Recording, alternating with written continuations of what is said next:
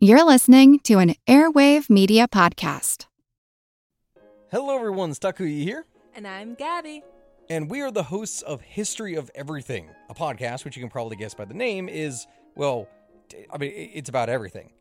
Do you want to know why people thought potatoes were evil and would give you syphilis? Are you curious about all the stories of the terrible and stupid ways that people have kicked the bucket over the years? Do you want to hear tales about all of the different badasses of history and the lives that they had brought to life? Well, if so, then look no further. History of Everything is just the right podcast for you. It's available on Spotify, Pandora, and anywhere else that you get your podcast from. Join us for some fun and just see how weird and wacky history can be. The world is filled with many questions, such as Did giants exist? What is junk DNA? Does it mean that you're trash? Do you ever wonder if aliens have underwater bases in our oceans and that's why there are so many UFO sightings off the coasts of islands all over the world? How serious even is climate change and when should we start building our rafts? Hello, everyone. You may recognize me as Gabby from the History of Everything podcast. And my name is Bruna, and you don't recognize me from anything yet. Together, we're two scientists who explore the answers to these questions and many, many more in our new podcast, Mystery, Mystery of, Everything, Everything, available everywhere you get your podcasts. This episode is brought to you by our Patreon members. Thank you so much. And if you're not a member, consider joining. Members get extra episodes just for Patreon subscribers, and all our episodes ad free. Membership starts at just $2 a month. Go to patreon.com slash ancient history fangirl for more info. And as always, thanks for listening. And the Thracians were like, fuck this noise.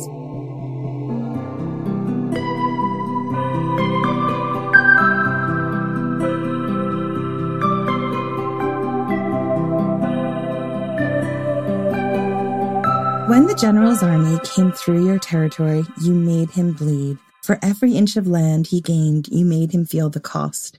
He paid for his victory in blood and lives. When it came time for you to surrender, you knew you could go to the afterlife happy with what you'd done. You might not have defeated him, but you carved your name in the destruction you wrought against his army. When you were brought before the general, he was just a man, not the legend you were led to believe, and he was so much younger than you'd thought, barely more than a child. He smiled at you and told you to rise. You fought well. You lost, but you fought well. I will take your lands, but I have a job for you, a way to allow you to keep your homes and lives. We will be continuing our march into Asia. There are lands yet to conquer, plunder, and glory, and enemies the likes of which you've never seen before. You can join me now as part of my army. You can keep your homes and your lives, or. He trails off into silence, and the threat is implicit. He doesn't need to say anything else.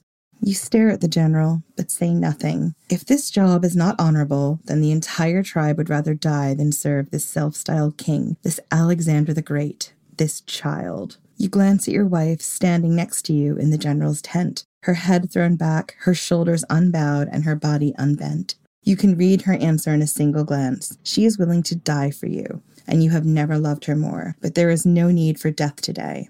Plunder? Tell us more about your great conquest, General.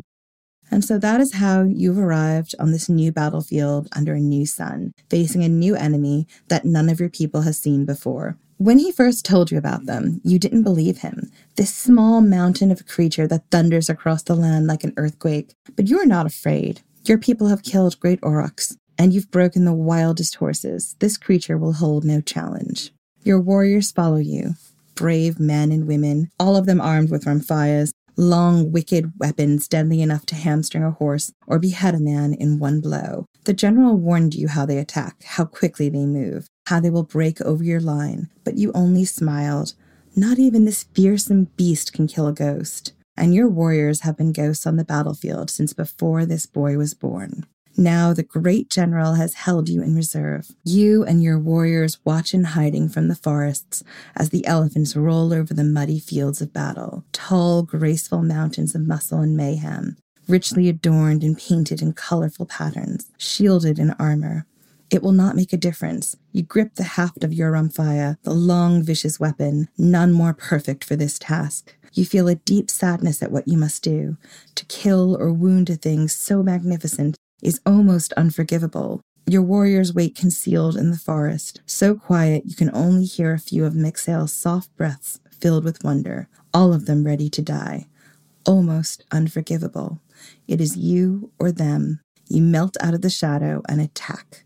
I'm Jen McMenemy. And I'm Jenny Williamson. And this is Ancient History Fangirl. In our last episode, we delved into the mythology of the ancient Thracians. We looked at their legends, gods and goddesses, religion, and beliefs, we painted a picture of these proud warriors who occupied the lands in and around Bulgaria, Western Turkey, Southern Russia, and Serbia. We showed you who these people were, what their contemporary Greek and Roman chroniclers thought about them, and today we're going to show you how they lived, loved, fought, and died. As we mentioned in part one, much of what we know about the Thracians comes to us from contemporary Greek and Roman sources. The Thracians didn't leave behind detailed accounts of their day to day lives, but they did leave behind some clues in the archaeology that has been found in many Thracian territories. And so, in this episode, we'll be using both ancient sources and modern archaeology to try to breathe life back into these epic people. So, who were the Thracians? It's a question that has puzzled a lot of people for a long time. The short answer is that there were no Thracians, just a series of different tribes of people who occupied the same mountainous region and were lumped into one group by the Greeks and Romans. The Thracians, as we said in the last episode, were an Indo European people who occupied a large sweep of territory that encompassed parts of modern day southern Russia, Bulgaria, Serbia, and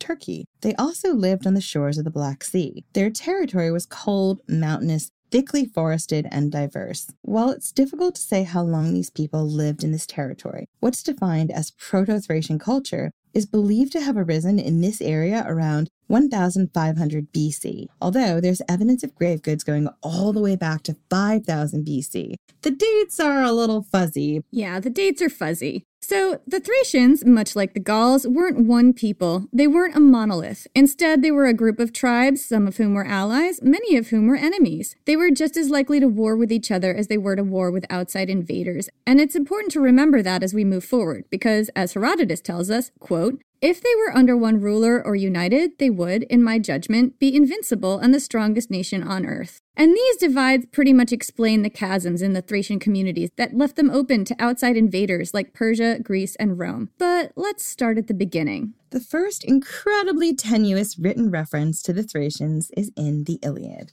Is the Iliad a historical account of an actual 10 year war between Greece and Troy? I mean, no, it's mythology, it's folklore. But what the Iliad does is give us a look at who the Thracians were, as perceived by Homer and Greek folklore, and what their role would have been in this martial conflict. And that actually matters because it shows us how the Thracians were viewed by the Greeks as far back as the 8th century BC, which is as far back as the written version of the Iliad dates to, but you can be sure they were probably folklore and like sung and spoken word versions that were even older than that. In the Iliad, the Thracians fought on the side of the Trojans, so they were the enemies of Greece. And this makes sense historically and geographically because part of Thrace is located above northern Greece, and the Greeks and Thrace had a very uneasy peace, a peace that was frequently broken because here's the thing the Thracians like to come down and do some raiding in ancient Greece and just like get their plunder on, and then the Greeks like to come up into Thrace and Hellenize or colonize parts of Thrace. And a lot of the stuff that we know is because later on archaeologists found it written down in either like Greek or Latin due to the area of Thrace that was either Romanized or Hellenized, i.e., colonized. Yeah, the area that we define as Thrace, which is kind of loosely defined, has a long history of colonization and conquering by other peoples, which is why it's kind of complicated to try and tease out who the Thracians were. Yeah, and there's so much cultural exchange going on between the Thracians and their neighbors, and some stuff that may have originated in Thrace, like we were talking about with the folklore last time, you actually see in Gothic cultures as well. So it's impossible to say this came from Thrace and went over here, or this came from here and went there. So I think Thrace is like one of those places that's kind of like in the middle of everything. It's like a big old melting pot for lots and lots of different things. So, according to Homer, a Thracian king called Rhesus, whose name actually means red haired, I mean, yes, please. Um, so, Jenny, what color hair do you think Rhesus had? I guess he's a brunette. You and your brunette pride, man. He was a ginger. I'm shocked, shocked, I say. And this ancient world ginger arrived on the shores of Troy to end the siege. He was bringing much needed reinforcements. His men were horse lords, skilled and feared warriors, famous for their ferocity. Rhesus had his golden armor. I mean, yes, possibly I'm related to him. It's a possibility. If Jen has to wear armor, it's going to be gold and blingy and shiny. Would I be there in gold armor? I mean, rose gold armor. Yes, please. if anyone believes I could afford gold armor, let me tell you something. Plate that bitch. I mean, listen, we're in Fantasyland right now. You're allowed to have gold armor. It doesn't cost anything. Whew, good, because I was just thinking about how much gold costs. Have to do a lot of plundering for that. That's right. Why do you think people plunder, Jen? Direct connection. I mean, plundering is not nice, and I would not be doing plundering. Not cool. Please do not plunder. We do not encourage plunder here on Ancient History Fangirl. We frown on plundering. Mm-hmm. We frown on plundering. It's not okay. We frown. We're frowning right now. Anyway, Rhesus had his epic golden armor and the best damn warriors and horses in the ancient world. Some of them might have been women, but they were probably all men because it's the Iliad. So the Greeks had to resort to trickery to best the Thracians. Odysseus and Diomedes attacked the Thracians while they were asleep, slaughtered them, and stole their famous horses and armor. I don't think Cú Chulainn would approve of this. Cú Chulainn does not approve. That's totally what I thought, Cú Chulainn. I immediately thought of you. I was like, Cú Chulainn would just shake his head and be like, those guys are chode bags. Chode bags. That's right. Cú Chulainn thinks that Odysseus and Diomedes are chode bags here. This is totally not on board with the ancient heroic warrior culture. It's really not at all. And it's interesting that we're seeing this at the end of the Iliad, like when everything is really breaking down, because the Odyssey and the Iliad are completely different. Like the Iliad is all about this epic warrior culture and heroes, and the Odyssey is all about one man and then what he does to get home. And there's a lot of trickery and there's a lot of potentially dishonorable stuff. It's a really interesting change in folk tales and storytelling. So, for people like the Thracians who believed in dying an honorable death in battle, this was a huge insult, but it solved a big problem. It's very likely the Greeks wouldn't have been able to defeat the Thracians without some clever trap or trick. The Thracians were feared in antiquity. They were the best mercenaries. They were the guys who rocked up and settled a battle pretty quickly, and the beleaguered Greeks might have really struggled to beat them back by the light of day. On horseback, the Thracians could have turned the tide of the war, so they had to be disposed of as quickly as possible. This depiction of the Thracians is important because it sets the stage for everything we're going to uncover in the episode. And what's interesting about this depiction of the Thracians is that it's so old. Like, this predates ancient Rome itself. It does. It predates Herodotus. It predates so many things. It's one of those like tantalizing glimpses that when we start trying to unwind and figure out who the Thracians were, like this is the earliest reference we have, and they look a very particular way, which given the area that they're coming from, it's a very odd description. That sort of martial stereotype and the association with red hair just tells us that those are older than the Republic of Rome itself. They're really old. I'm Helena Bonham Carter, and for BBC Radio 4, this is History's Secret Heroes, a new series of rarely heard tales from World War II. They had no idea that she was Britain's top female codebreaker. We'll hear of daring risk takers. What she was offering to do was to ski in over the high Carpathian mountains. Of course, it was dangerous, but uh, danger was his friend. Subscribe to History's Secret Heroes wherever you get your podcasts. The Thracians were so fierce, their horses so coveted, their armor so golden and well made that these people were terrifying to their neighbors. And maybe, you know, a little scary, but also a little awesome. They were great to have on your side in a fight, but to stand against them, that was asking for certain destruction. So that is what Homer tells us about the Thracians. He also tells us that the legendary Thracian king Rhesus had red hair and a beard. But what did the Thracians actually look like? Because I don't 100% buy that description. Doesn't 100% buy the red hair thing. According to the ancient sources, the Thracians were tall, well built, and they had red hair and blue eyes. We can see descriptions of them in poets like Xenophanes and in artwork like Greek pottery depicting Thracians as red haired and blue eyed. There are many Thracian tombs that have the word Rufus inscribed on them, which means red hair in Latin. And the Romans used that word as a sort of slang name for Thracians when they enslaved them. I remember you telling me this fact, and I was like, why was the word Rufus, which was, I guess, a slang term? I don't know if it was a slur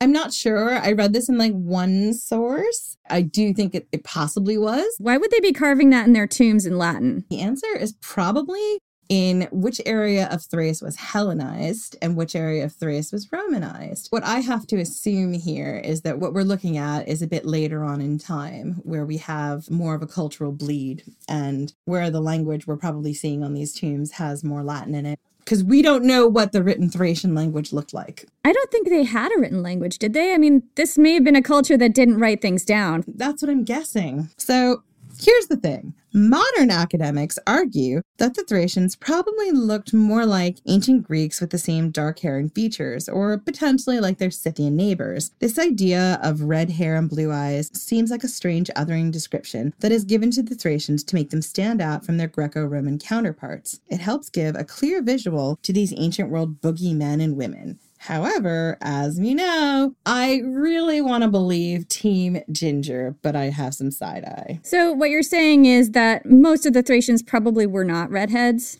Well, again, I think it probably depends on what area of Thrace we're talking about. If you're talking about areas where you have a massive like Gallic and Gothic overlap, then yeah, they probably were tall redheads. If you're talking about people who have more interactions with Greece or with Scythia, they would not look like redheads. I could be totally wrong. And I think modern archaeologists and historians are kind of coming down on like the side of, but really, why would they look like that? Seems like the historical or archaeological consensus is they didn't all necessarily have red hair. In fact, many of them are probably darker skinned and darker haired. It would make sense that some of them would if they were near Gallic and Germanic cultures because those people tended to be more fair haired and taller in general. It's impossible to know. And like the thing about it, as we always say when we're talking about like the Gauls or the Thracians or the Goths, they weren't one tribe. And the Romans and Greeks had this massive swath of land that they were like, this area is all Thrace. And it's like, okay, but the people in the middle of this area and the people on the sides of this area may have nothing to do with each other. Or they may have cultures that tangentially touch, but they're not the same. Or it's like, you know, with the Celtic cultures, which stretched from the UK to Turkey, they all shared certain cultural signifiers. They all had similar mythographies and a similar world outlook and fought kind of the same in battle and stuff like that. And they had a similar culture, but they definitely did not consider themselves one people, as we've talked about many times. And there was a lot of diversity amongst that group as well. I guess that's really what I'm trying to say. Like, I would love to believe this monolith that tall redheads with blue eyes, you came down from the mountains to to just like plunder and do what they need to do. Not that I approve of plunder. This is the second time I might have come down sounding like I'm team plunder. I am not. No, we disapprove of plunder. That is our official stance. we disapprove of plunder. like as much as I would love to believe that, because like what an interesting, fierce way to sort of depict ancient world redheads in the Mediterranean. I don't think it's realistic. And I also think we have our badass redheads who plundered a lot and they were the Vikings.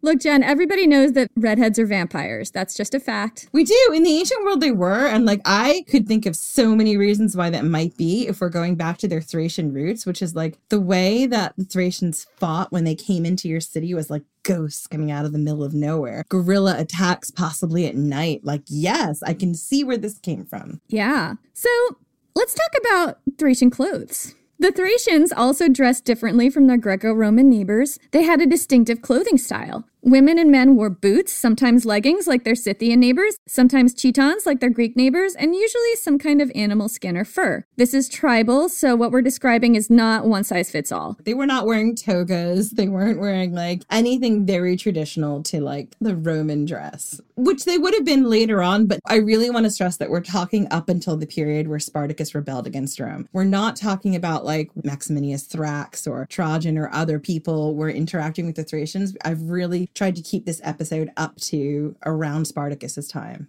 Yeah. So most Thracians are depicted as wearing Phrygian caps. A Phrygian cap kind of looks to me like a cross between a Canadian toque and a Smurf hat. Like it's got like the sort of forward floppy Smurf hat bit. There's a whole history around the Phrygian cap, which I think would be interesting to get into, but we're not going to dive into it now. And this makes sense because Phrygian caps were warm and the climate of Thrace was mountainous and varied with very cold winters. So Thracians also had a lot of tattoos. And tattoos were a matter of standing and importance in Thracian tribes. Different tattoos were given to different families and members of the aristocracy according to your rank. Unlike the Greeks, the Thracians believed that tattoos were a sign of high status and a rite of passage. So the higher your rank was in Thracian culture, the more likely you were to have tattoos. Absolutely. But also, I suspect a lot of tattoos had to do with different coming of age or maybe martial or religious signifiers that you'd sort of like pass different rituals. Yeah, and we don't know a lot about that and what the specifics would have been. Yeah. So the Thracians were also consummate horse lords and ladies. They were famous for their horses throughout the ancient world. Yeah, particularly they were known for domesticating wild horses and ponies. Who does that remind you of, Jenny? It reminds me of the Scythians. Exactly. And who were their neighbors? The Scythians. there you go.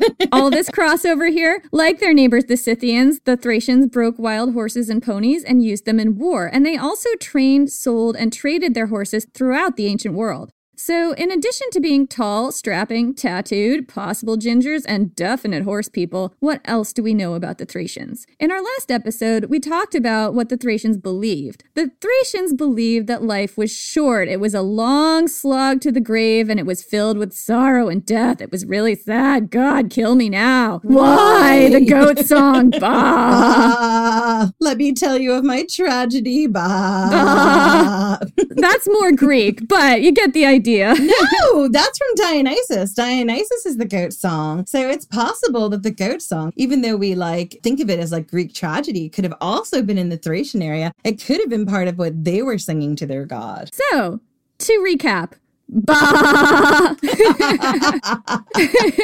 I'm doubling down on that. Double down on the bah. Double down on the goat song, you guys. They didn't fear death. They believed it was important to live in the moment, to live for honor, to fight for your tribe and your king, and to enjoy the good things in life when you had them because the world could change in an instant. It's actually a pretty sound way to be in the ancient world, especially in a place where so often there were fights or skirmishes amongst tribes over resources and land. You were just as likely to have an attack from your neighboring Thracian tribe as you were from an outsider. So having a live for the moment attitude makes a lot of sense. The Thracian tribal land was rich in lots of minerals like gold, copper, iron, and silver. This meant that land was constantly under threat from outsiders who wanted the fertile land and valuable resources. This also meant that the Thracians accumulated a lot of wealth from mining. They were skilled at metalsmithing and produced beautiful gold and silver jewelry, gold and silver plated armor. Jenny, this was only for the kings and aristocrats. So, in order to have my ridiculously beautiful gold plated armor, I'd have to be queen somewhere. You'd have to find a way to move yourself up in the world, Jen. I can think of ways. I bet you could, lady. and, you know, they also produced cups and drinking horns and chalices and other blingy things. Their gold and silver jewelry and other goods were in demand throughout the ancient world, including in Greece and Rome. At the beginning of the first millennia BC, the Thracians went through a major production change. This was called the Bronze Age. Once bronze replaced iron as the metal for plowing fields, tools, and weapons, this changed the way the Thracians lived their lives. They were able to get their work done more efficiently, they were able to produce more goods, trade more goods, and in general, this surplus of time gave them more wealth and freedom. And the aristocracy started to take this free time and think, hmm, what is an honorable way to live? Giving the Thracian aristocracy time on their hands, I don't see how this could go wrong. So they started thinking an honorable way to live is hunting, warring, plundering, and killing people and taking. Killing, breaking stuff.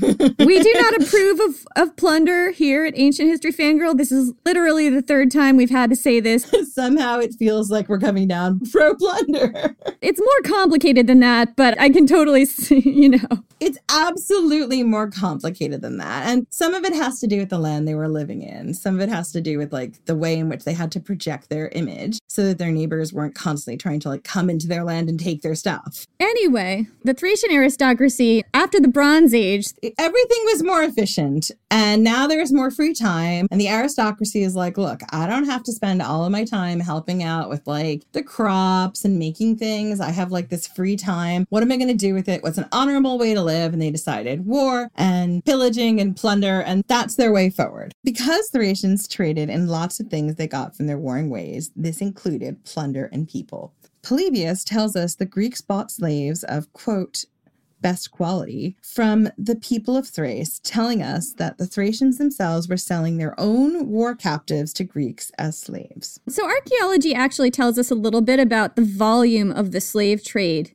in Thrace. These, this was Thracians selling other Thracians into slavery to people buying from Greece and other parts of the Mediterranean world. So, archaeologists have found coinage in burial mounds. They found hoards of Roman coins minted from around 130 BC to 30 BC, and this is all around the end of the Roman Republic, that tell a story about how many people this particular community were selling into slavery. And the way that the archaeologists traced it out was that this amount of money found in these hoards equated to exporting about 30,000 slaves a year to Rome. Is that right? That's right. How did the archaeologists know that this was money from the slave trade? I think that in this particular area, they were very well known for exporting people into slavery. I believe they were near the Black Sea. And the archaeologist looked at when the coins were minted, which was the late Republic. And I guess they did some backwards looking at what they would have been exporting at this point in time in the quantity where they would have had that surplus. And they kind of added it up to being like, this is about the number of people that this particular tribe exported per year to the Romans in slavery. Yeah.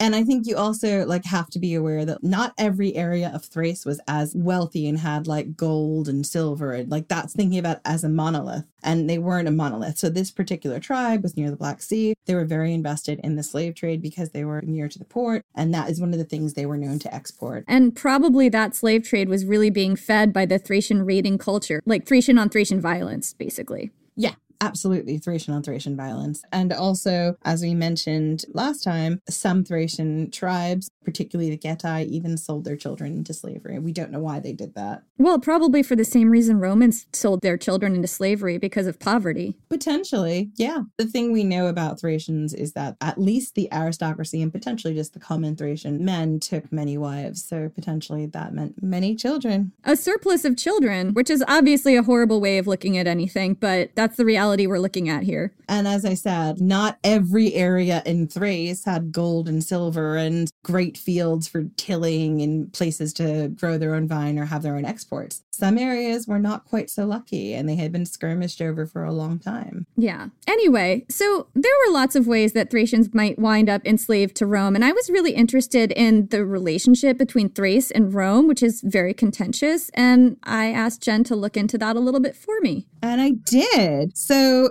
Thrace and Rome had a really uneasy relationship. It took Rome about 150 years to finally conquer Thrace and turn the region into a Roman province. Different tribes were at war with Rome throughout the Roman expansion into their territory. In 168 BC, after the Third Macedonian War, Thrace, as the Romans called it, became a client kingdom to Rome. Towards the end of the first century BC, Thrace lost its client kingdom status and the Romans appointed all the Thracian kings. Just wanted to stop here because I was just like, okay, so what does it mean to be a client kingdom to Rome? Does that mean that you can pick your own king, but you have to pay a tribute? That is exactly what I think it means. And essentially, all the different tribes who were never going to follow one king, and there were times that the Thracians tried to organize into empires like the Dacian Empire and the Odrysian Empire, but they didn't really work because the Thracians were so different. So Rome was like, great, this is how you want to behave? Okay, fine. We pick your kings now. They basically like revoked their client kingdom status because of bad behavior. Because the Thracians refused to be a united front. They refused to agree with the Romans and say, yes, we are one kingdom. We have, we're called Thrace and we follow one king that we pick or you pick. Like either way, that was not going to fly with the Thracians. No, because they were, as we said in the last episode, anywhere between 90 and 200 tribes given the time that we're talking about. And they didn't necessarily like each other. And the Getae weren't going to follow a king who was from the Bessi or the Dii or the Maedi. They just weren't going to do that. And the Romans were like, well, fine, we're going to pick who's in charge of the Getae and the Bessi and the Dii, and they're going to be loyal to us and screw you. So this is really important because this is the time we're interested in, the end of the first century BC, because this is when Spartacus would have been alive and interacting with the Romans. This time period when the Romans decided that they were picking the Thracian kings.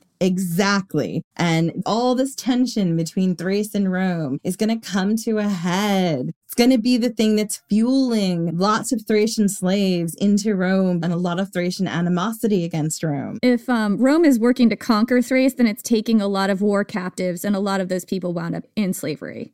Exactly. So at this time, many tribes were still in open rebellion with Rome. Mithridates was fighting the Third Pontic or Mithridatic War, and some Thracian tribes, like the Getae, were on his side. They were Rome's enemies. The tribe Spartacus came from, the Maedi, fought on Mithridates' side during the First Mithridatic War, which was 88 to 85 BC. And right after that, Sulla conquered the Maedi and ravaged their land. By the time of the Third Mithridatic War, which was 75 to 63, the Maedi were fighting on the Roman side. That's how badly they had been subjugated by Rome. Yeah, so the Maedi was Spartacus's tribe, theoretically. They were what some historians believe was Spartacus's tribe. And for the way in which we're going to tell the story, we're going to agree with that. Yeah, and the Maedi had a particularly contentious relationship with Rome, as we're seeing. The Thracians were often used as Roman mercenaries and auxiliaries to the Roman units, meaning that they got to fight under their own tribal chieftains and according to their own customs. They got to use their own weapons and their own skills, but they were still under the orders of Roman generals, which probably rankled them quite a lot. A lot of the time, they were mercenaries in Roman wars and in Greek wars. Like they were hired muscle, basically, in the ancient world. Well, yes. And what happened during this time when we talked about the latifundia was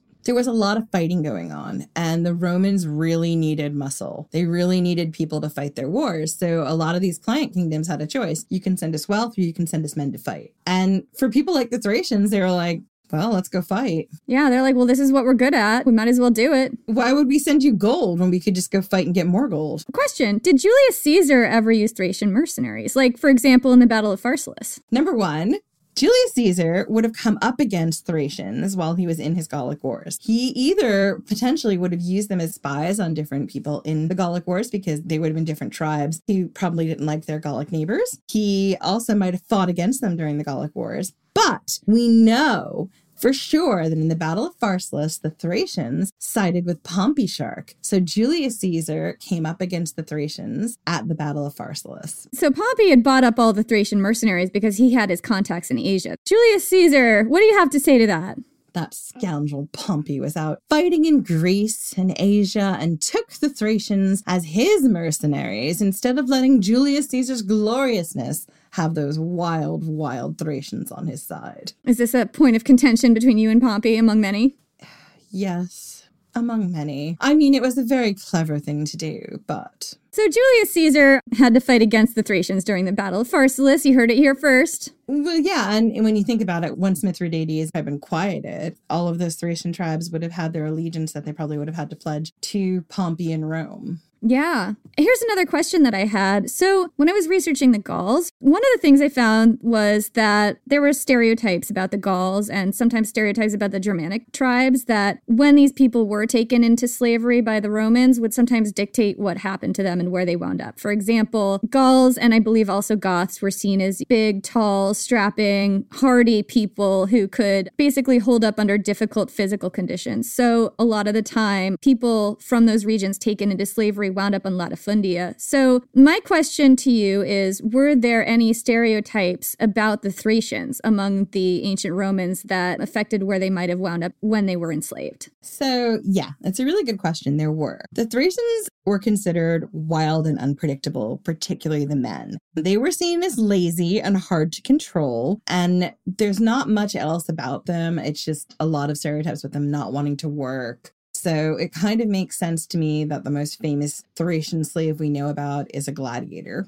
And I'd also say that, like, the men who were put into Greco Roman slavery, they would have taken the losers in battles who were survivors. So they would have taken warriors. Absolutely. And the warriors might be like, this is not the kind of work a warrior does. Uh, this is beneath me. I'm not doing it. Or they might have been not just lazy, but just really wild and unpredictable and not wanting to get involved in whatever you're making them do. I think that's one part of the stereotype among Greeks and Romans about the Thracians is that they are wild, unpredictable, and hard to control. And they very much did not want to have like a big group of Thracians as slaves in the same area because they felt like it was just asking for trouble. Either they'd fight amongst themselves or they would give you a lot of trouble like uniting together. Like they'd rile up your enslaved workforce. So if you're a Roman slave owner, that's bad. And some of that is difficult to parse away from the Spartacus legend, which became so pervasive. How old is that stereotype? Does that predate Spartacus?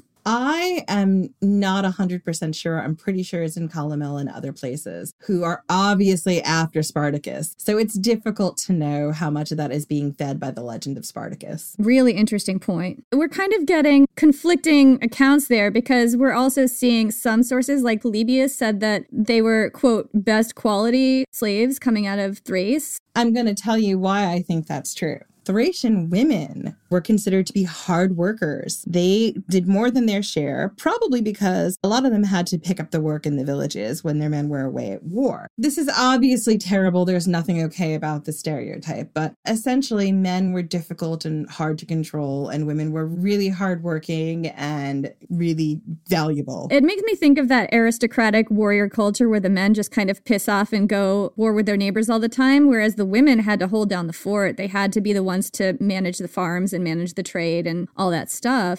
Exactly. And that is exactly what we're seeing here in the women. Yeah, it's almost like the stereotype of the hyper competent woman and the lazy man. Like you see that in American sitcoms reproduced a lot, like in The Simpsons and stuff. And obviously the, the edge to it is a lot softer, but there's still that underlying kind of misogyny is that the men get the privilege of lazing around and being goofy, while the women have to kind of keep things humming in the background. I think the reality is like if we knew more about their culture, it'd be really interesting to see how much women were actually ruling in absentia and what was going on while their men were away at war. And I, I suspect that this was probably true for a lot of martial cultures while their men were off fighting. Someone had to keep things going. I think the reality is women were doing everything it took to rule their tribe, to have negotiations with others, to produce goods like pottery and wine and crops and jewelry and everything else while their men were all fighting. And the men who did stay and who were artisans and they were not warriors were not looked on as favorably as the men who went off fighting. So it really behooved you to go off and fight. So if everyone is going off and fighting, somebody has to be here doing the work. And this is the valuable work that keeps everything moving along. So, anyway, I want to talk a little bit more about female slaves. So, in ancient Greek comedy, calling someone a Thracian girl was the same as calling them a sex slave. That's really shocking. Yeah, it's super shocking. This is because in ancient Greece, it was a common practice to take Thracian women and girls as bed slaves, and often they were used as wet nurses. It makes sense because if these women were used as sex slaves a lot, then they'd be pregnant a lot. Everything about this is awful. It's like there's no way we can talk about this without telling you that it is the fucking worst. There's really no way to talk about a lot of this stuff without delving into slavery and a lot of times rape and sex trafficking. And that's the reality of some of what we're looking at here. If we want to talk about the reality of Thracian women being sold into slavery. Yeah, they were sold into slavery a lot of times, into sex slavery. Yeah, a really ugly thing we're looking at here, but um, it's important to note it because we don't want to gloss over some of these details. And a lot of this slavery was Thracian on Thracian slavery, as well as Greek on Thracian slavery and Roman on Thracian slavery, and everywhere in the ancient world where they took slaves. No culture that we've covered so far didn't do it. Yeah, this was really, really common everywhere. I mean, the Gauls did it, the Goths did it. That doesn't mean there weren't cultures that didn't do it, but the cultures we've touched upon so far all built their empires and their republics and their countries on the backs of other people. So tell me more about the Maedi, Jen, Spartacus's tribe. We've touched a little bit on their history during the Mithridatic Wars, which was pretty close to around when Spartacus rebelled. So we know that they had a contentious relationship with Rome then. What else do we know about them? We know maddeningly little about the Maedi, Spartacus's tribe. We know that it was a nomadic tribe and that they fought against Rome during the First Mithridatic War. And we also know these tiny little tidbits from Wikipedia. Quote, in 89 to 84 BC, during the First Mithridatic War, the Maedi overran Macedon, looted Dodona, and sacked Delphi as allies of Mithridates. It is said that they made a habit of raiding Macedon when the king of Macedon was away on a campaign. Sulla, after this, ravaged the land of the Maedi. Aristotle recorded that Bolynthios was the Maedian word for a species of wild aurochs or wisents that lived in the region. So let's just break this down a little bit. The Maedi were first friends with Mithridates, and during the First Mithridatic War, they overran Macedon because they were like, oh, Macedon, we dealt with you and Alex the Great. We just want to raid when you're not here. Soon as the Macedonian kings' backs were turned, they're like, woohoo! They were like, that was like a really evil elven laugh that you just did. I'm terrified. You should be. I come from Thracian stock, I think. Thracian stock, you're Germanic stock, you're a vampire. I'm a total war elephant. Anyway.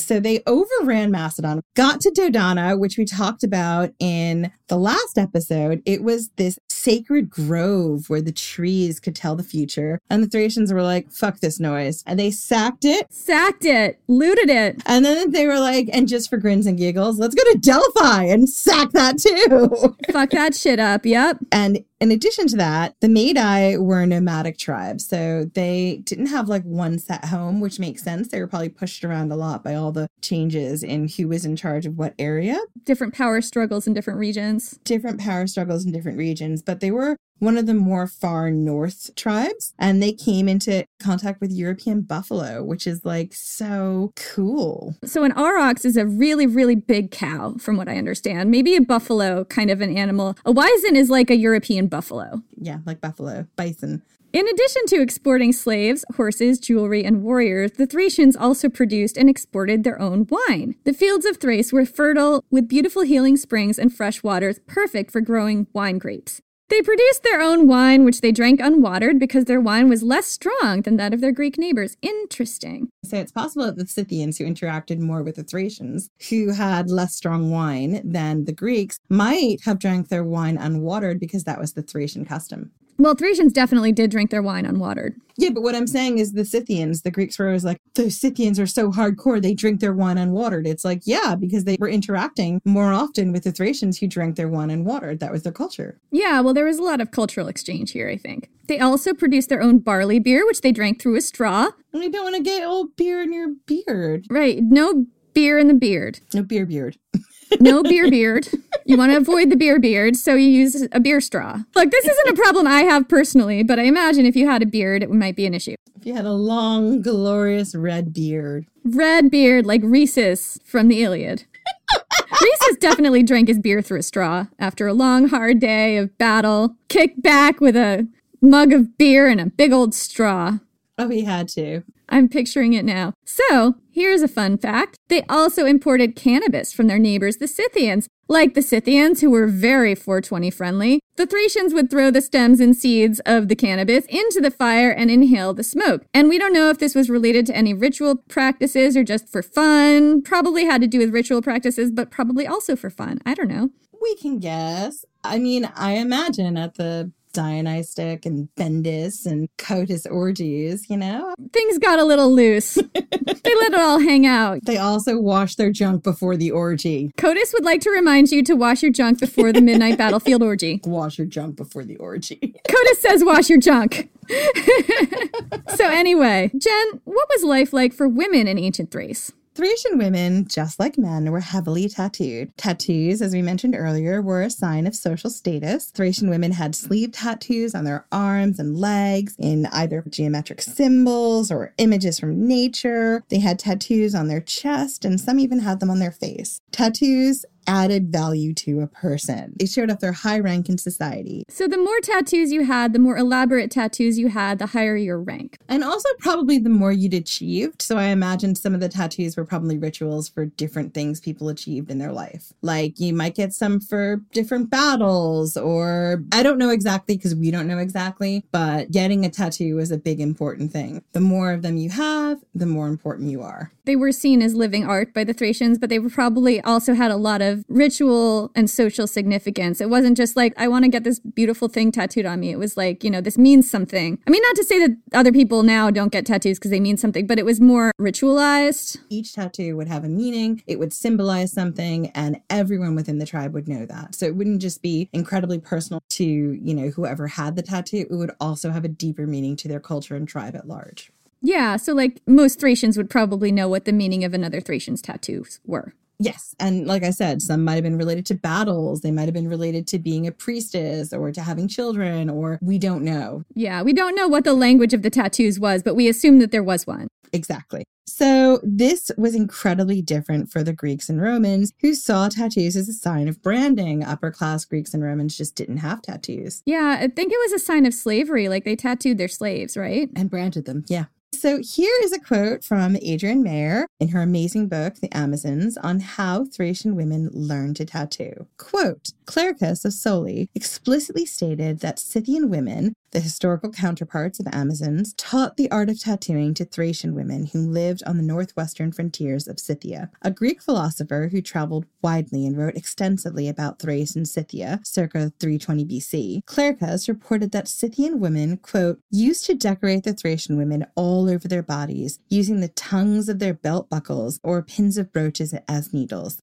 After several generations, Thracian women began to add their own embellishments and other designs to the Scythian motifs. We did a big episode on the Scythian women way back when we did our Amazon series, and I just really fell in love with that culture, and they were very into tattoos too. So I just really love this really ancient report from Clearchus about this cultural exchange. I love being able to look at how all of these cultures interacted with each other and the cultural bleed. No one culture was a monolith. Regardless of how Greco Roman scholars or historians want us to believe, all of these cultures bled into each other and changed each other and have roots deep within each other. And I just find it so fascinating. I think one thing that you really notice when you read the Greco Roman accounts of different cultures around them is that they really do want to put people in clearly defined categories. And the Thracians are a people who really defy that way of looking at cultures because they're so fluid and they take on so many different things from their neighbors. And the tattoos seems to be something that was transmitted to them from the Scythians. Absolutely. And I think the Romans and the Greeks try to do this because they're trying to disguise the fact that their culture is also fluid. They're trying to clearly codify what they believe and what they believe is right above everything else. When actually, in our last episode, we talked about how the Greeks had to essentially add Bendis, who's a Thracian goddess into their calendar because the Thracians are like, well, you got to worship Bendis because Bendis is Bendis. She's not any of your goddesses. Give her a date or we walk. I don't know if they were actually going to walk, but they might have. And at that point in time, they were sort of policing Athens. So Athens was like, okay, Bendis is Bendis. We'll give her a day. And it is one of those things that you can see the Romans and Greeks trying really hard to be like, our culture. And then eventually, what was so successful about both their empires is they bent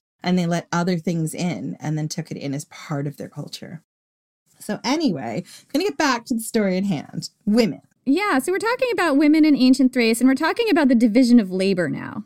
And sorry, guys, we don't get a real sense of how labor was divided in Thrace. Although we did make a lot of assumptions a few paragraphs up about how the men were lazy and the women were hard workers. Well, according to the Greco Roman stereotypes, yes. Right, and those were Greco Roman stereotypes. So, as I said, we've made some assumptions about how the division of labor was divided in Thrace. The Thracians were really busy living in the moment and they didn't leave us too many written records, so we can only assume what life was like for women in Thrace. We know that some women chose to become priestesses, and others probably worked in trades alongside their husbands. The religion of Dionysus was led by women, except for the Orphics, and they were something quite different. And they had epic goddesses like Bendis and Cotys, who we talked about in the last episode. Unmarried women in ancient Thrace had more freedom than their married counterparts. Unmarried women were able to have sex with whoever they chose. Yes, please, and thank you. Sexual autonomy, A plus. They were able to move with freedom and had a real value attached to themselves that was not tied to their sexual status. Their value in themselves as a person and as a potential wife had nothing to do with their virginity, which is so different to the Greco Roman cultures.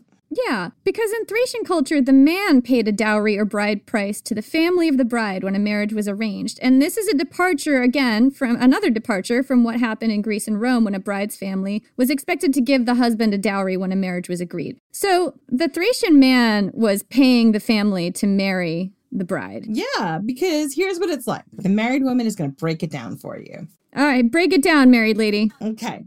Greek and Roman guy, anywhere between 25 and 50, sees a beautiful Roman girl, anywhere between 13 and 19, and goes, Hey, I want to marry that girl. She seems perfect for me. I'm going to go to the family of this girl and I'm going to see is she number one, still a virgin? Is she number two? Gonna have enough money so that when I take her into my household, it's worth my time. They're like, I guess I'll take this woman off your hands if you pay me a whole lot for it. If you pay me a whole lot, and if she is significantly younger than me and able to bear me children. So this 45 year old, and let's hope this 19 year old, please, not a 13 year old, are now married. Now, let's talk about what happened to Thracian women. So, a Thracian guy sees a Thracian woman who we've got to assume is somewhere between 13 and 25 or whatever. Do we know anything about age differences in Thracian marriages? We probably don't, right? We don't know the ages. They're mysterious, but we're assuming that they still married him young. And they're like, hey, I like that girl. I think I'm going to marry that girl. And the girl's like, all right. So he goes to her people and he's like, I would like to marry your daughter. Here is the bride price I'm willing to pay for her. And, you know, if it's a warrior, you know he's got the plunder. And if it's an artisan, you know he's got whatever he's got. And they make a trade. And the woman who has a value not attached to her being a virgin, because this guy might have fallen in love with her when they slept together, or I don't know, when he saw her at an orgy. We just don't know. They get married, and uh, that is the end of their story.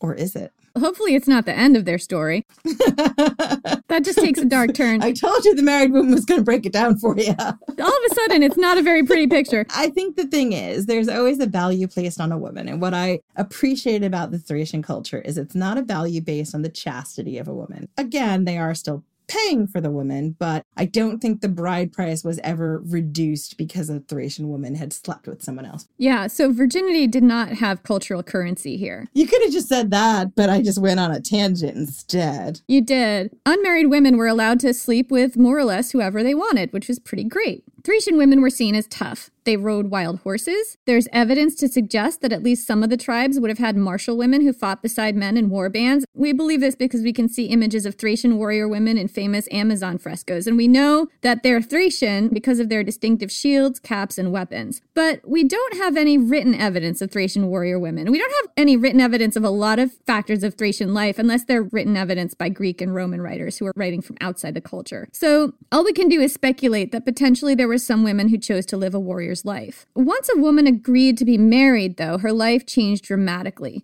Her sexual freedom was gone. She was married to one man for the rest of her life, but many Thracian aristocratic men practiced polygamy and took many wives, so this was not a great trade off for women. Honestly, I don't know, Jen. I'd rather stay single and just enjoy the freedom here. I mean, yeah, if this was my culture, I'd obviously be single. Yeah.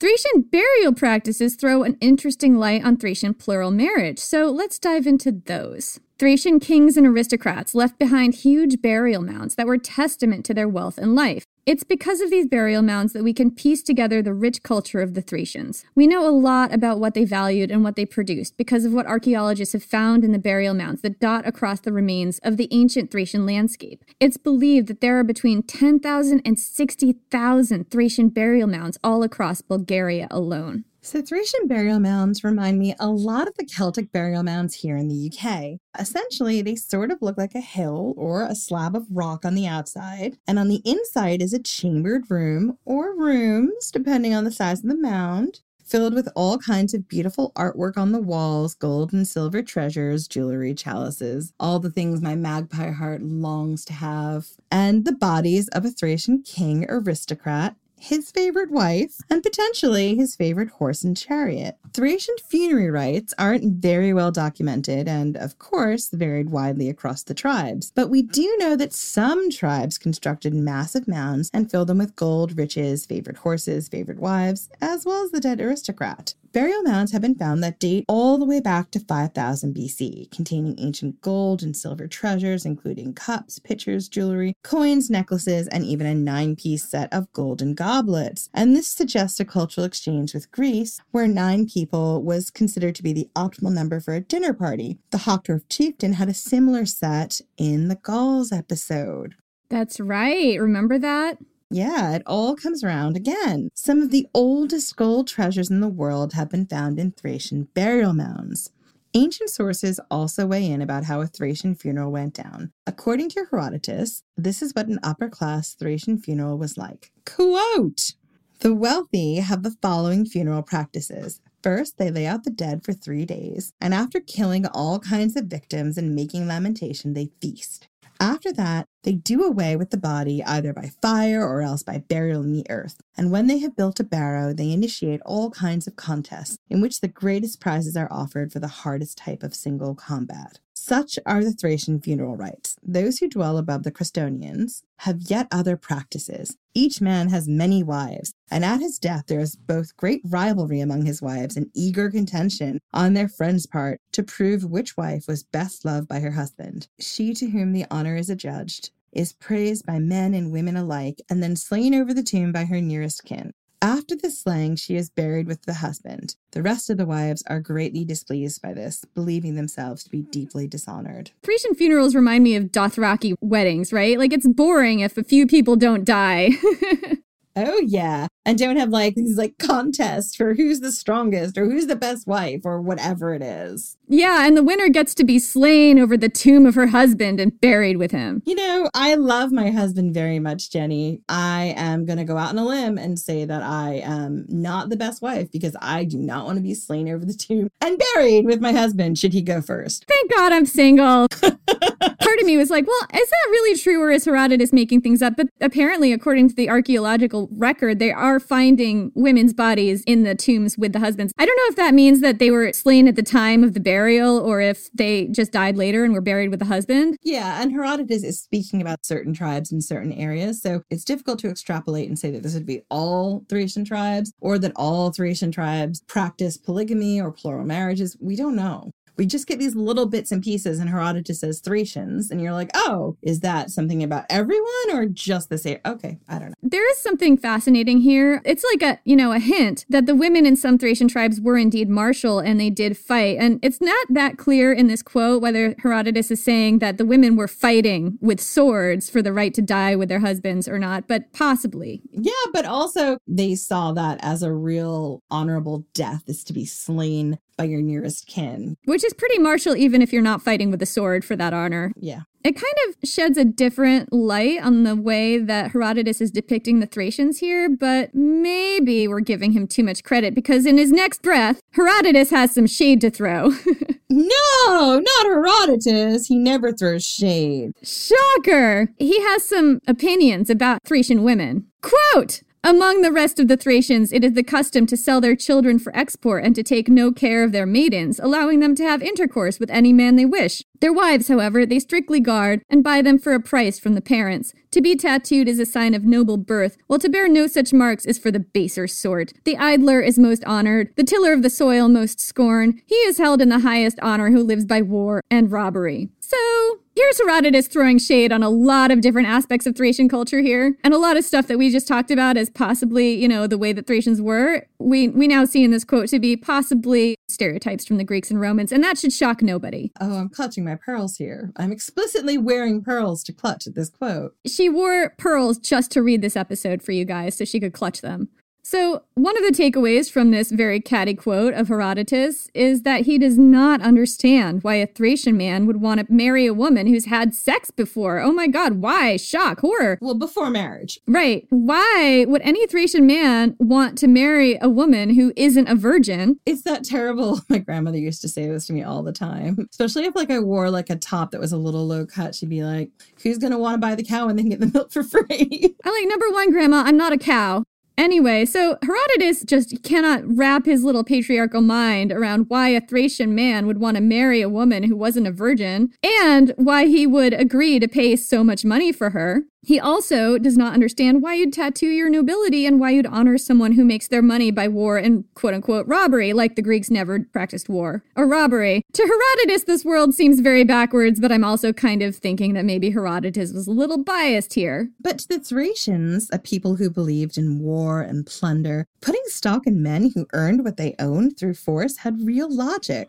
The Thracians weren't interested in exalting the farmers and merchants. The upper classes in Thracian society went to war and made their money in plunder and slaves. The Thracians lived in a land almost constantly at war, whether with each other or outsiders. So they believed that those strong enough to hold that land were ultimately the ones who deserved to keep it. That's why they put more stock in warriors and quote unquote robbery than in farmers and tradesmen. Warriors were the ones who made it possible for tradesmen and farmers to keep their lands and livelihoods safe. Warriors and mercenaries were vital to the success of the Thracian society, just as much as farmers or tradespeople. All right, we've been building up to it all episode. Let's dive into that famous Thracian warrior culture. We're going to talk about that in a little more detail here, and I cannot wait. So, the Thracians, as we've said, were a collection of tribes who didn't always get along with each other. We're just going to keep hammering that home. They fought fierce battles between themselves over resources and land, and they fought with their neighbors, the Greeks, the Scythians, and Persians. They were said to fight with the quote, heart of Ares, or heart of the god of war, on the battlefield, making them a terrifying specter to behold.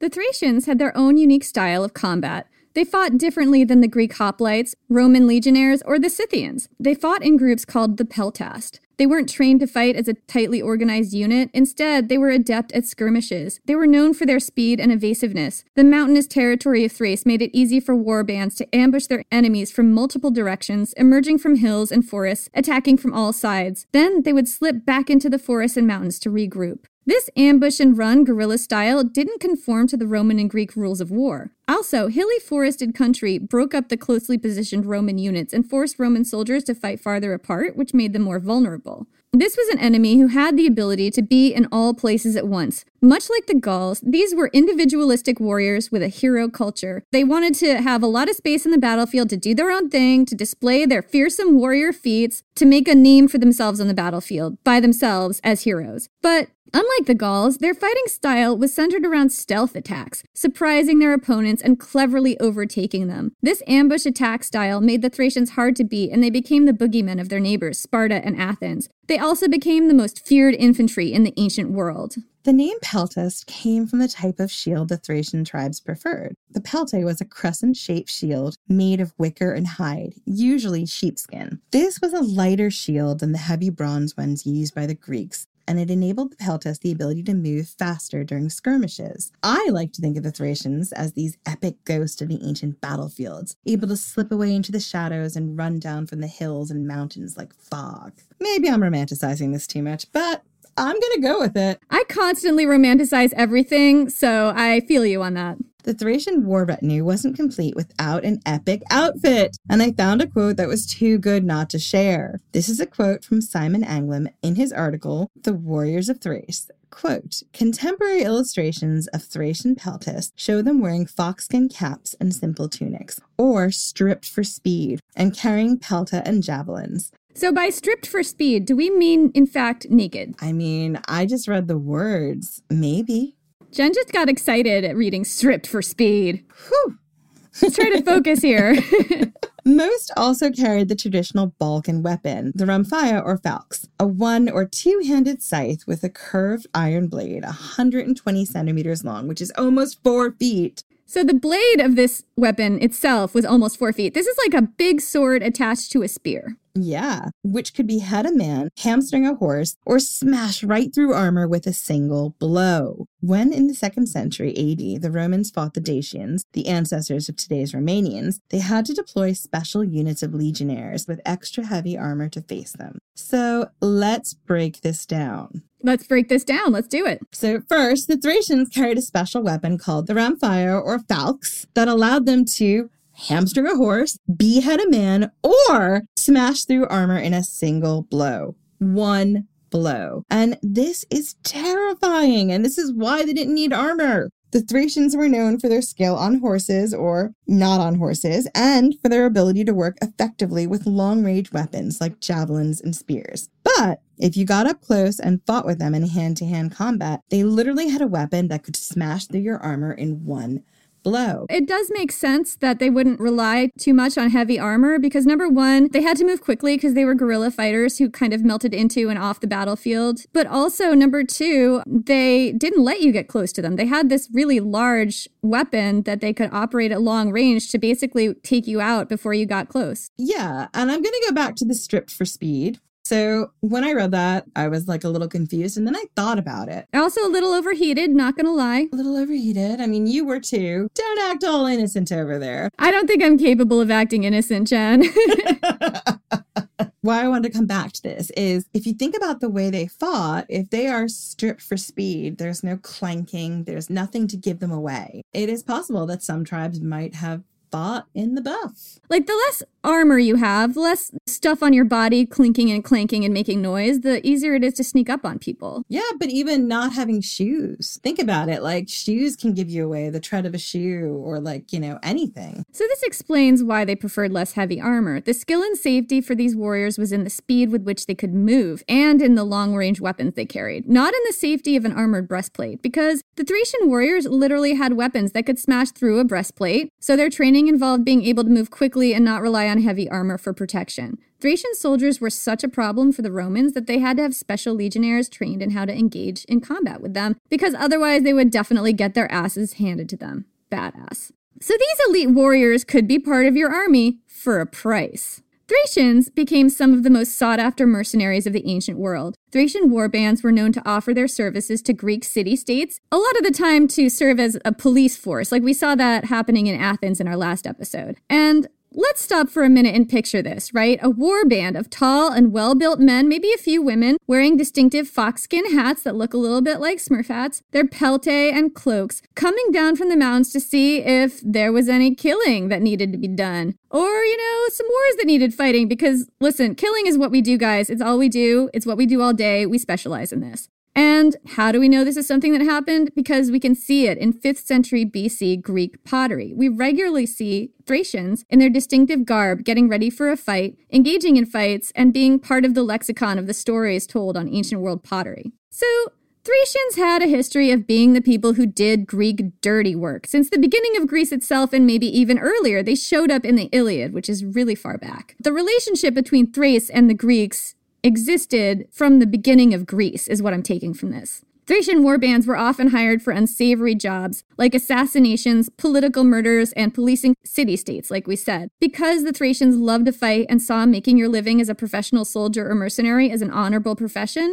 they did not balk at this work. This work, as unsavory as it was to the Greeks, was the most honorable way to live your life to a Thracian. It meant you were strong and able to defend yourself and your people through your prowess as a warrior. The Thracians were employed in every major military campaign in the ancient world. My favorite example comes from Alexander the Great's invasion of Asia. That's why I made it our cold open. Alexander the Great had tangled with the Thracians on his way to conquer Asia, and he knew a good thing when he saw one. And he was like, hey, you lost to my army, but here's the thing you're also kind of epic and cost me a lot of lives. Want to join my army?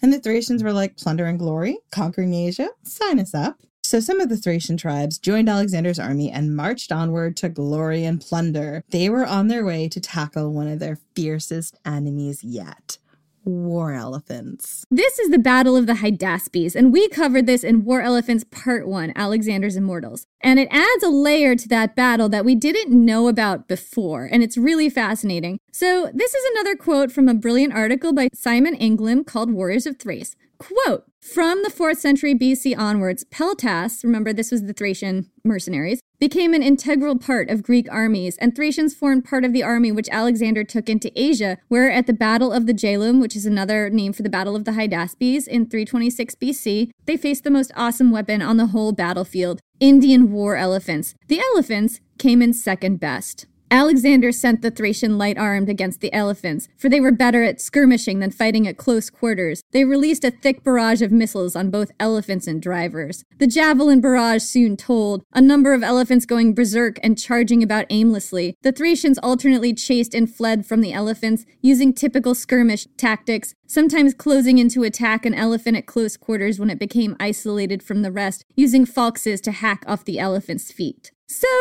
there are so many reasons, now that I know more about Thracians and how they fight, why a Thracian battle unit would be the best unit possible to send in against an elephant unit. We're actually recording this not that far away from when we recorded our first War Elephants episode two years ago. And I was not the most massive fan of War Elephants. I was like, oh, military history, I don't know how I feel about this. And of course, Jenny won me over to Team War Elephant. But once I found this note about the Thracians, I was like, oh my goodness, the deeper we delve into this, the more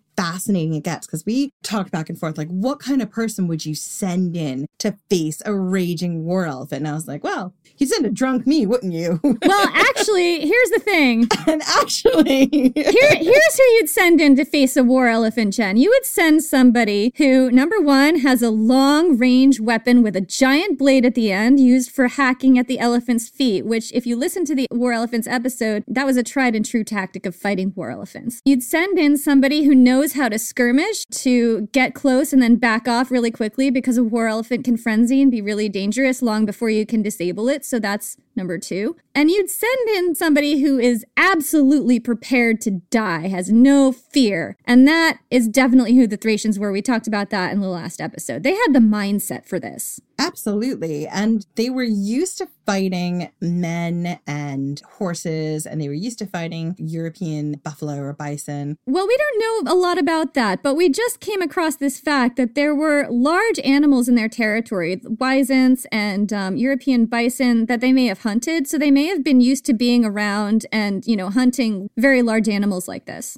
to them, this would be a new challenge. And they would just take it on and be like, all right, let's go. I mean, we're not going to say outright that they were, you know, adept at bison punching, but they might have been. We do not advocate for bison punching. Please do not punch a bison. No, that is a dick move. Dick move. Don't do it. Bison didn't do anything bad to you, and you shouldn't be plundering other people. It's just not okay. It's like the sixth time we've had to tell people we don't endorse plunder. I know. What are we doing wrong right now? The Thracians were Alexander the Great's secret weapon when it came to tackling war elephants. They ran out into the fray. They used their epic falxes, those curved blades that could cut through a horse's flanks or a man's armor in one blow, to hack off the elephant's feet. They were uniquely suited to this form of fighting because it required that the Thracians melt into and out of the battlefield, run towards the elephants and strike, and then run off while the elephants frenzied. It takes a certain kind of warrior to run into battle either on horse or on foot and take on a full grown war elephant and win, and that kind of person was the Thracian. But here's the thing with all this glory, with all this fighting prowess, there is a dark side. Oh, really? We haven't hit the dark side yet? No, this is dark. I thought we were well into the dark side, but no. Not darker than slavery, because that is the darkest, but this is pretty dark what we're getting to. Yeah. The people who were on the receiving end of the Thracian warbands often didn't fare well. We've talked before about what happened when there was a siege or when a city was sacked in the ancient world, how horrible the experience was for an average person. In our first episode, How to Survive a Siege Part 1, we discussed what it looked like to live through a siege or sacking. We talked about the outcomes for people, either death, rape, or enslavement. Because the Thracians were so much larger than life, it's kind of easy to get caught up in their culture, to fall in love with them a little bit and swoon. These are the people of Orpheus and Spartacus. What's not to love, I ask you?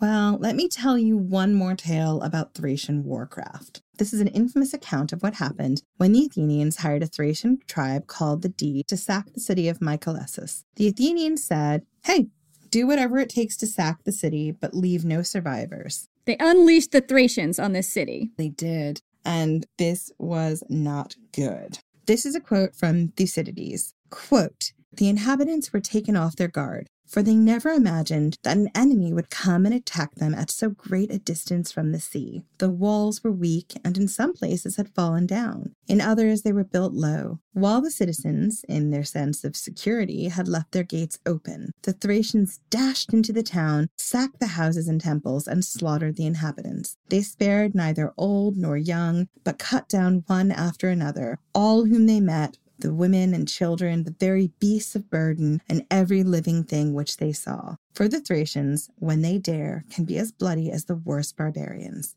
There in Mycalessus, the wildest panic ensued, and destruction in every form was rife. They even fell upon a boys' school, the largest in the place, which the children had just entered, and massacred every one of them. No calamity could be worse than this, touching as it did the whole city. None was ever so sudden or so terrible.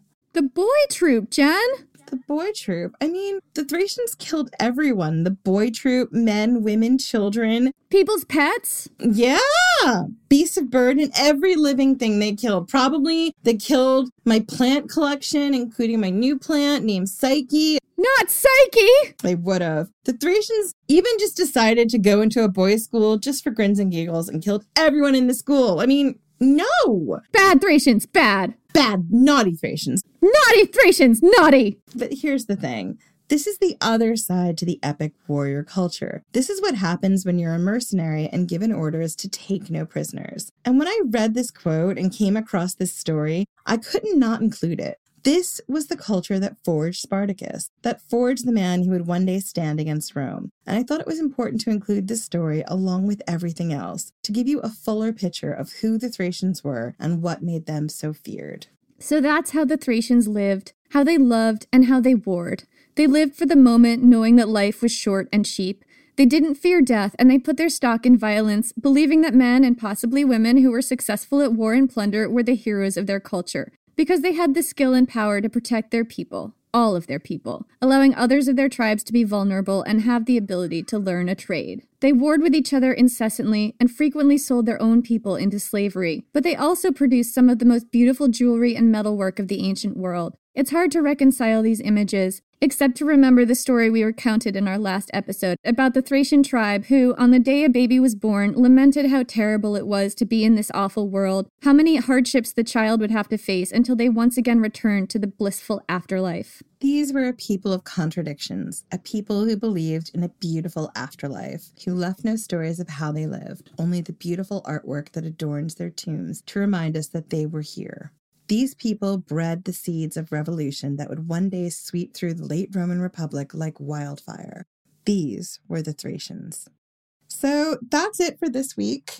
Bit dark at the end there. Join us in two weeks for a brand new episode all about gladiators, where I will try to refrain from saying, Are you not entertained? Too much. I think we're going to say that a lot. But we'll try not to say it too much. And in the meantime, you can come find us on social at Ancient Hist Fan on Twitter, at Ancient History Fangirl on Facebook and Instagram. And check out our Patreon. We've got exclusive extra episodes for Patreon subscribers that deal with stories we didn't get to tell in our longer episodes. You can join for just $2 a month. So we've got some Patreon members to thank today, don't we, Jen? We do. Our first Patreon member is Courtney. Joe.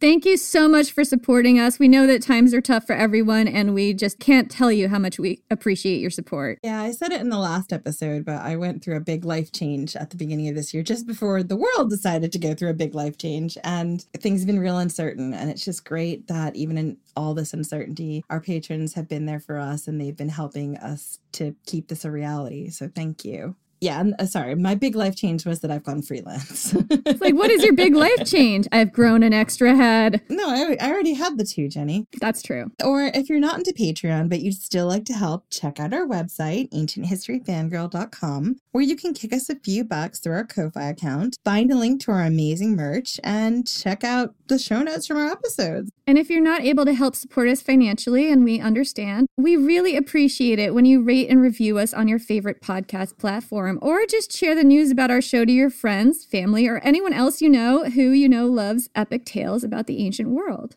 Thank you so much for your support. We couldn't do this show without you. We'll see you in two weeks. Thank you so much.